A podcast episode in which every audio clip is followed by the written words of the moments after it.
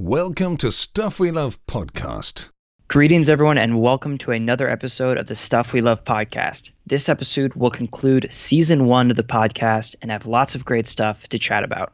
We'll discuss recent film releases, talk about some Disney news, and take a look back at season one. As always, we'll conclude the episode with our very popular Stuff We Love segment.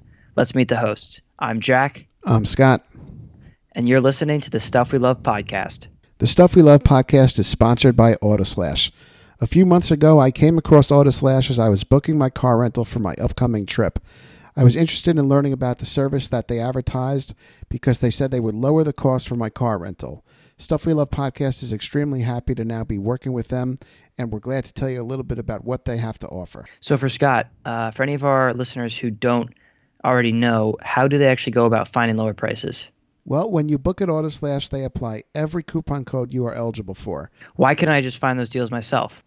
Well, Autoslash searches a wide range of codes, including publicly available codes and special membership only codes if you indicate you are a member of, for example, Costco, AAA, or have other memberships like credit cards or frequent flyer miles. So once you book the initial trip, uh, is is that the entire process? Are you all set?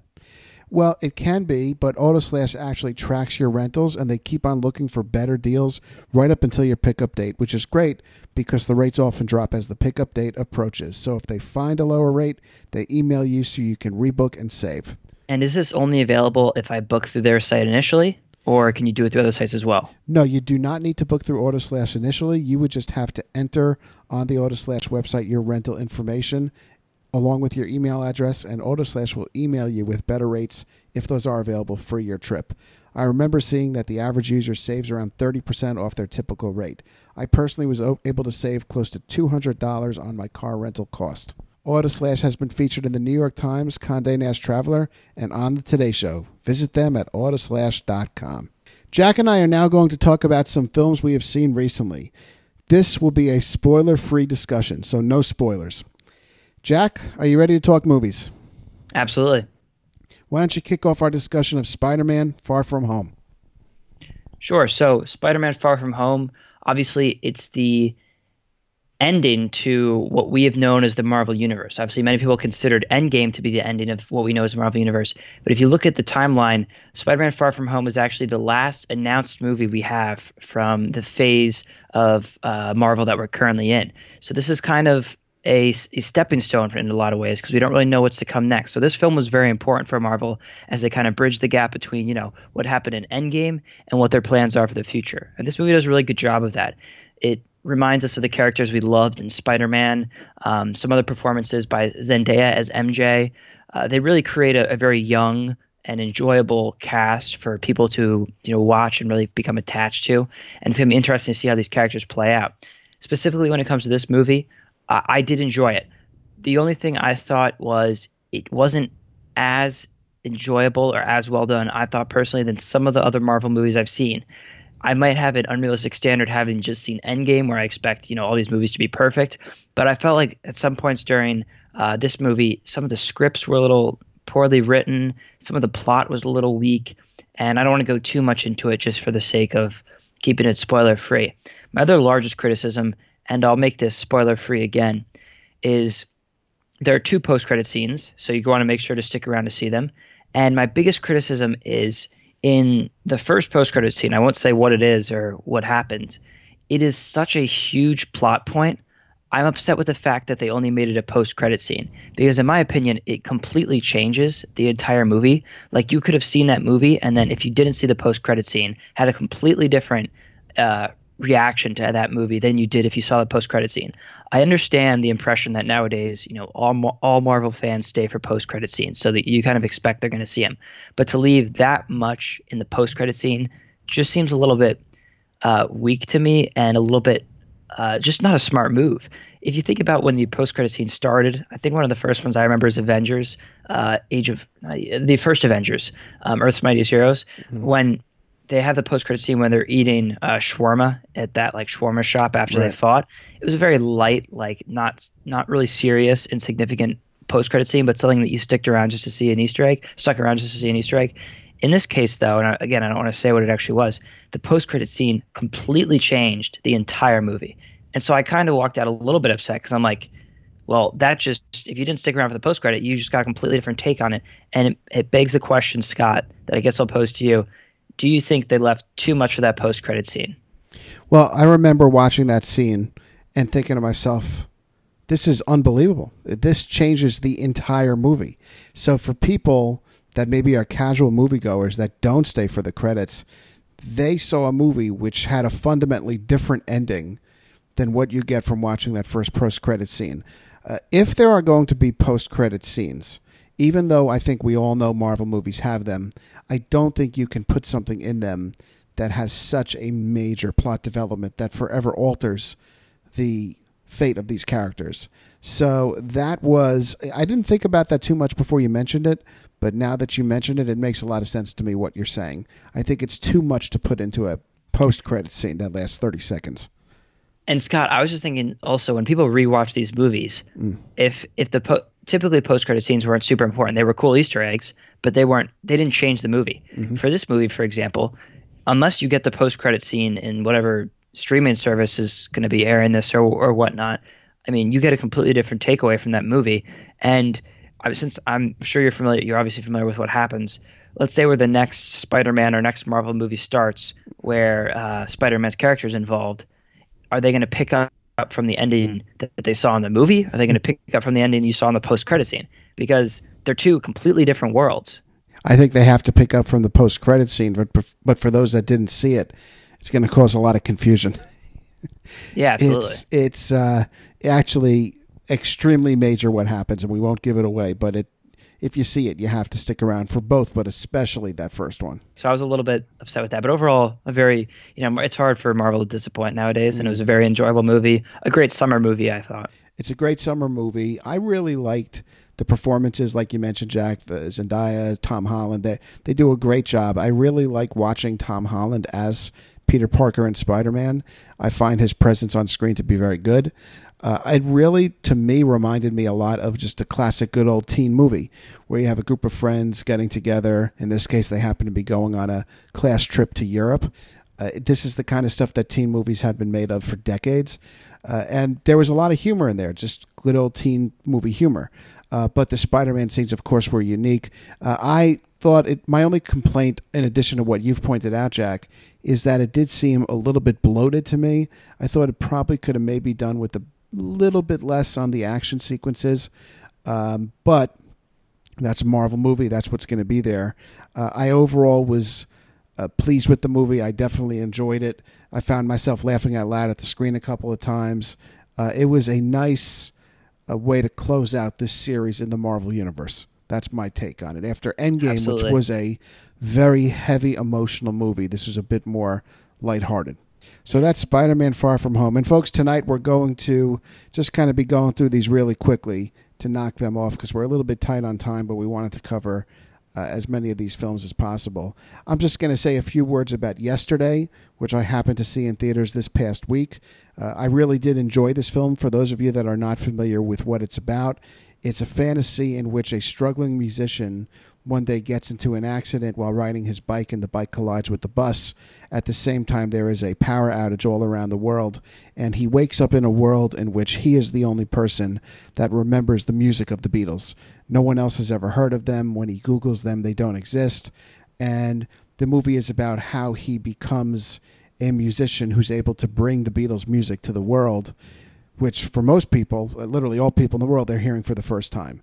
So it's a movie that plot wise sounds a bit silly, but I would just tell the audience that when you go see it, to sort of suspend your belief in reality. Otherwise, the plot's going to make no sense. Uh, for me, as a Beatles fan, what I loved most about the movie is that the film is really just a fun celebration of the Beatles. There actually is a line in the movie where one of the characters says something like, uh, A world without the Beatles is a world that's worse off or something to that effect. And I thought to myself, well, that sums up the movie perfectly. Uh, I thought the performances of the songs were good. The lead actor, Himesh Patel, did a great job performing those songs, and he actually had some very memorable covers of Beatles classics in there. I also am a big fan of Lily James. She was great as Himesh Patel's love interest in the film. Uh, the movie really is a romantic comedy, kind of wrapped in the world of the music of the Beatles. Uh, directed by Danny Boyle and written by Richard Curtis. It's a very strong film in that sense. Uh, Jack, I, I remember for your Stuff We Love segment a few episodes ago, you chose the movie About Time, which I also really loved. And uh, Richard Curtis was the writer of that. And again, that's kind of like a science fiction y romance story as well. So if you like that, I think you're really going to like this. And one of the things I really liked uh, was the idea that this film kind of makes me wonder, as a Beatles fan and a music fan, whether or not the music of the Beatles would succeed if they were a new band now. People hearing their music for the first time in a world in which people are listening to everything from Taylor Swift to Ariana Grande to Florida Georgia Line. Will the would the Beatles become as big now if they first stepped onto the scene? And I also kind of saw a depiction of a modern day version of celebrity in the film. So I really, really did enjoy it. I had a lot of fun with this movie. So I haven't seen the film yet. Scott was a great review, but Thank one you. thing I will say, like you mentioned, uh, About Time is one of my favorite movies ever, and so I'm sure that yesterday will will follow suit for people who are maybe on the fence about seeing it.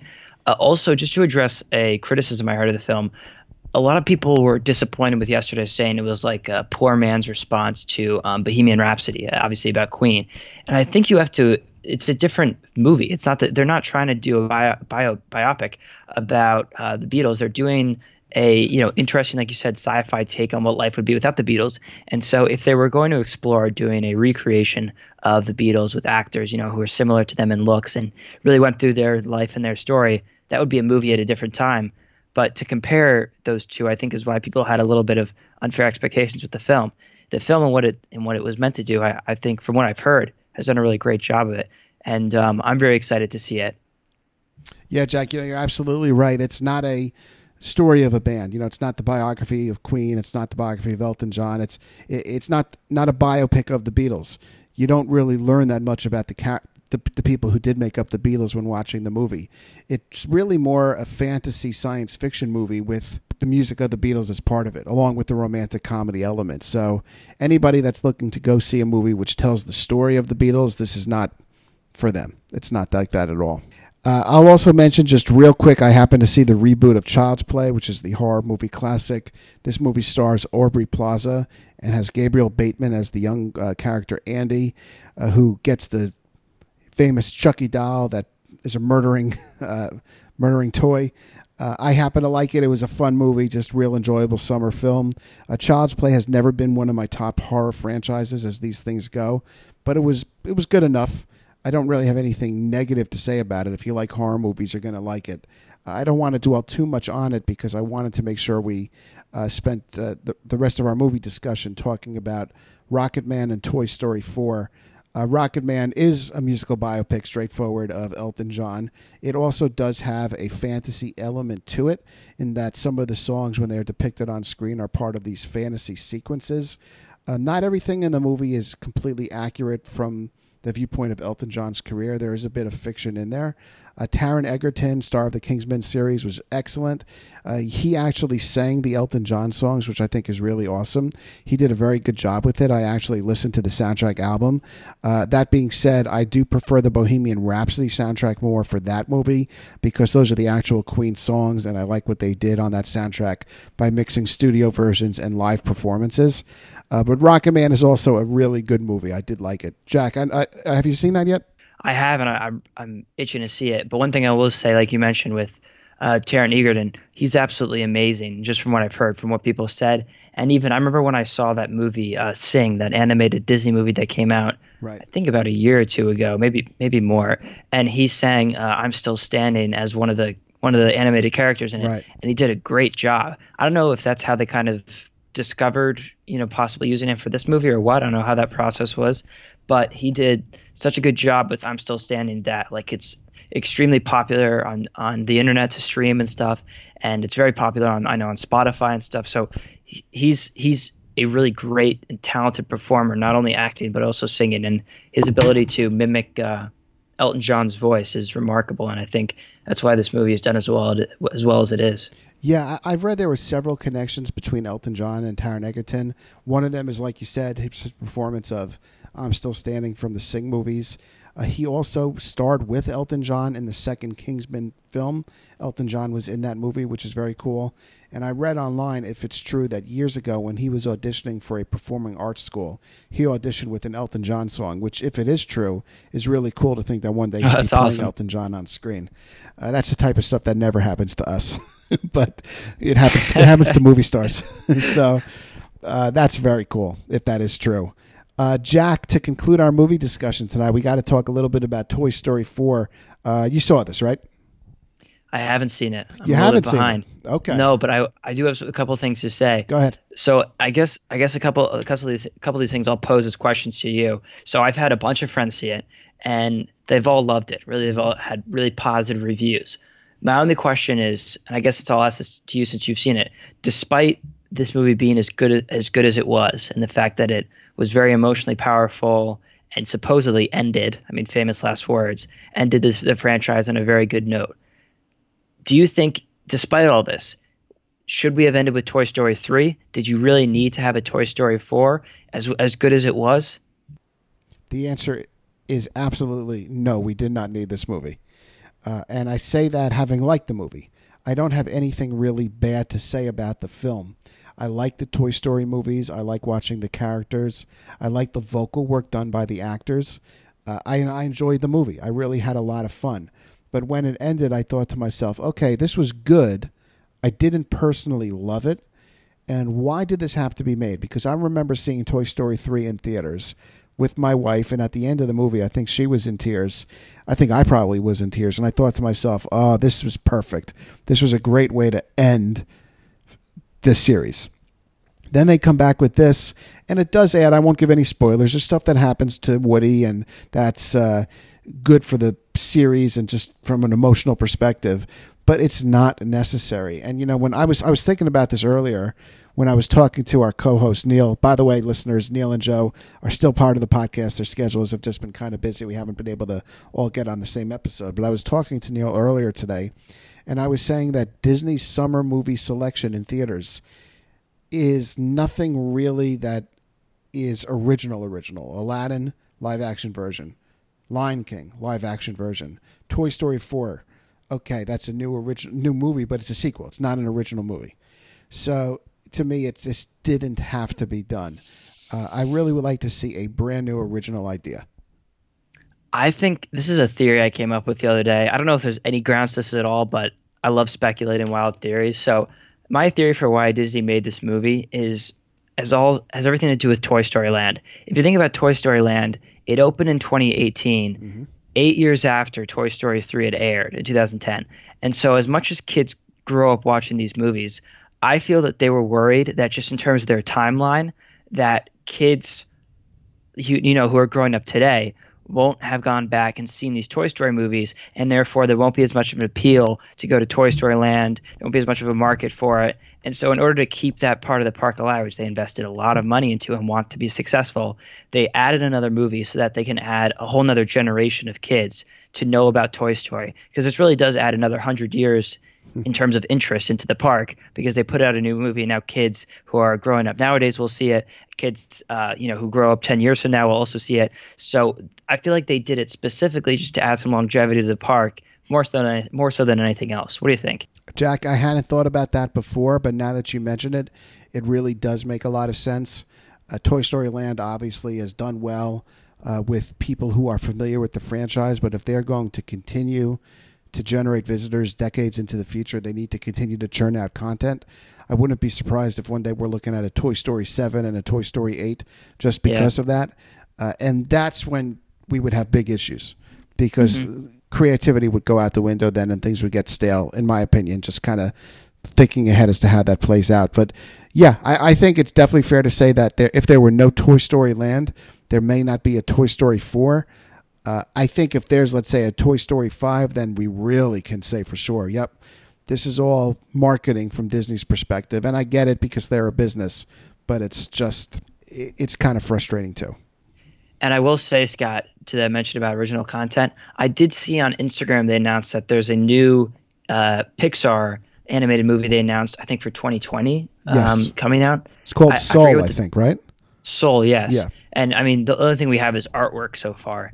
But you know, it's good to see that something original is going to be coming out because you do obviously want them not to just reproduce old hits. You want them to you know work on some new stuff. I completely agree.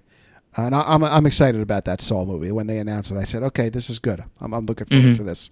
Mm-hmm. Uh, but those are some recent movies. We're going to keep on going to the movies, and we'll of course continue to be talking about that on Stuff We Love podcast in season two. Uh, Jack, anything else about the movies before we turn to some quick Disney news?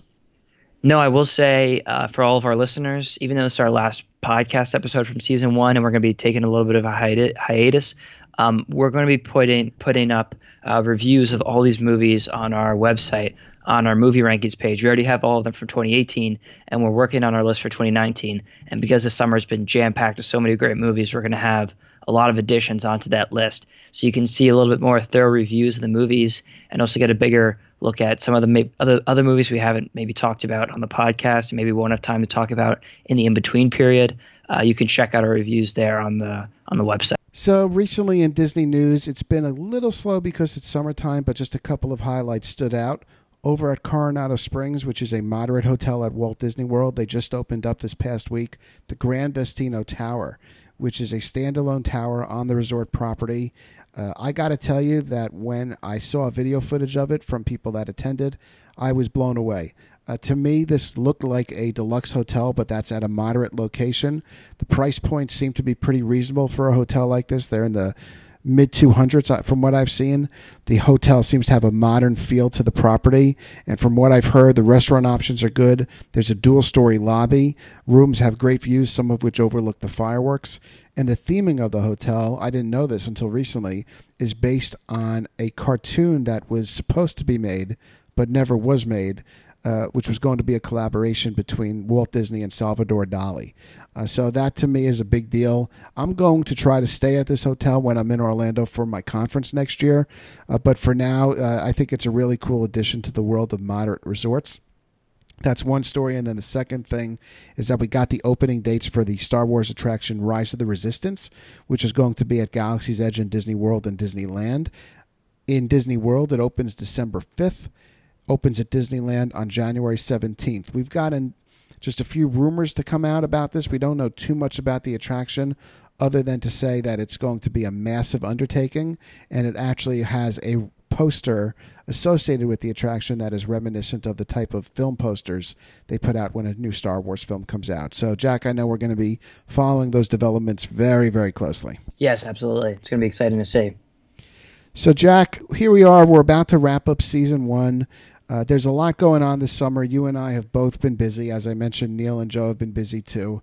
Uh, but I just wanted to take a few moments on this episode to speak with you, looking back at season one. And we kind of say season one, it really goes back for 30 plus episodes. We never ended season one, technically speaking. But yeah. I think we both need a little bit of a break because we got a million things going on so we could come back refreshed and ready to go in September. Uh, but Jack, I'm going to turn it over to you to just sort of offer your thoughts about season one and the podcast. Sure. So, first thing I want to say is thank you to everyone who's been listening. We've been absolutely amazed at how many listens, downloads, subscriptions, you know, everything that we've been able to track and see. It's so great to see that people are interested in the same content we are. And, you know, like our title entails, uh, we created the show because we just love to talk about this stuff. And so we figured there's got to be people out there who want to talk about it too. And so, like the title entails, we created this stuff to talk about stuff we love. And we've been so happy to see that so many of you others also love a lot of the stuff that we do. And so it's just been a great experience this first year. We've gotten great feedback, um, and it's it's just been so fun to do. Um, and like Scott said, we've been doing it for probably close to two years now, and so these past two years have been uh, really enjoyable. And so the biggest thing that I want to say is just thank you to everyone who listened and to be very excited for season two. Season two, we're going to launch the details. I don't want to give away anything that much now, but we're going to have an absolutely amazing launch. We're working with a lot of content creators to do that. And it's going to be a big step for the podcast. So season two is going to be launched in September and just keep an eye out for it because it's going to be awesome. Absolutely, Jack. We got a lot of great stuff coming uh, to the, to the listeners. I agree with what you said. Thank you to everyone who's listened to the show and subscribed, and keep on tuning in. We've gotten great feedback on the podcast. Uh, you know, as Jack mentioned, the podcast was launched to be a place where fans can talk about news from the worlds of pop culture and theme parks, and we really feel that we accomplished that in season one. I loved our theme park discussions; they enhanced my appreciation for Disney World and the other parks. Uh, and the recent appearances by the Disney fan photographers was so exciting. It's also was great to have on during the season our friend Scott, another Scott, to talk about his Disney theme park experiences. That was a very highly respected episode from our listeners. Each guest that we've had on has contributed something unique to the podcast, whether it's offering his or her take on a movie, uh, what they do for a living, their theme park experiences, and more. And I especially want to give a shout out to my good friend Dan, who's been on the podcast a bunch of times talking about the Beatles. Our discussions have been exciting and fun and have made me a bigger Beatles fan, which I never even thought was possible. The one thing I did want to mention as we wrap up season one was a tweet that we got from a listener after my most recent Beatles episode with Dan. This was a tweet by at Dr. Kye, K Y E, on Twitter, who's a listener of the show and a great guy. Uh, in that Beatles episode, Dan and I were talking about connections between Disney and the Beatles, and there are quite a few connections, but we left out what is arguably the biggest connection, and Kye pointed this out. We didn't mention that when John Lennon was on vacation in the 1970s at Walt Disney World and staying at the Polynesian Hotel, it was at the hotel that he actually signed the paperwork that officially dissolved the Beatles from a legal perspective. Uh, Dr. Kye wrote into us and pointed out that we didn't mention that. And when I read that tweet, I thought to myself, oh, how could I miss that? Uh, so thank you for pointing that out. I was going to mention it in our next Beatles episode, but since we're wrapping up season one tonight, I definitely wanted to give a shout out to that mention. Uh, thank you, Kye, for pointing this out, and it definitely is one of the most significant things to happen, not just in the world of the Beatles, but also at Walt Disney World. To think that at the Polynesian Hotel, that's where the Beatles came to an end. Finally, I just want to say, uh, like Jack pointed out, we got great stuff coming your way in season two. We're going to keep on talking movies, theme parks, video games, sports, music, and more. We'll be back with the first episode of season two in September. In the meantime, for the rest of the summer, we are going to continue to post on social media platforms such as Twitter, Instagram, and Facebook. Uh, and we encourage all of our listeners, if they haven't done so already, to follow us on there. Uh, so, Jack, great season, my friend. This was really awesome so far. Absolutely. It was a great ride and excited to keep going. Thanks again, listeners. Uh, for now, we're just going to turn it over to our famous Stuff We Love segment where Jack and I are going to talk tonight about something we're enjoying right now. Let's talk about some stuff we love. So I'm very late to the party, but it's a TV show called Breaking Bad, which I'm sure you're all familiar with. I actually was listening to a different podcast that I listened to, and they had mentioned that if you haven't seen the show, you just have to watch it. It's just so good. And so they, they were talking about it because there was this uh, post uh, between the two main characters from um, Breaking Bad about a possible movie that's going to be coming out about Breaking Bad. The details for that are haven't been talked about, but that got me into you know t- looking into the show, and I found I was on Netflix. And Netflix probably the best pat- platform for watching old shows because you can do it so easily and so quickly. And so I've been watching Breaking Bad. I'm about to finish season five, and it's uh, one of the best shows I've ever seen. So if, if anyone's looking for a new show to fill a certain void or looking to binge a new show, definitely check out Breaking Bad. Great recommendation, Jack. You know, as much TV as I've watched, I've actually never seen Breaking Bad.